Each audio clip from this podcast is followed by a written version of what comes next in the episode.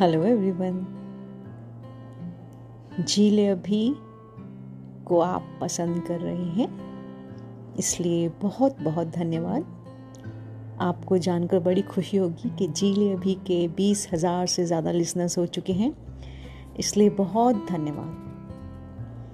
एक बार फिर आपकी होस्ट इंद्रजीत कौर, आपके सामने रूबरू होने आई हूँ। कहते हैं कि लोग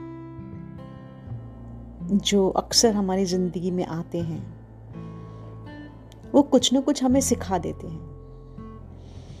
हर एक इंसान का साथ ज़िंदगी भर नहीं रहता। तो चाहे वो माँ बाप का हो भाई बहन का हो, ससुराल वालों का हो, या फिर और किसी का। हर एक साथ का एक नियमित दौर होता है। और वो उस दौर में हम कुछ ना कुछ सीखते हैं।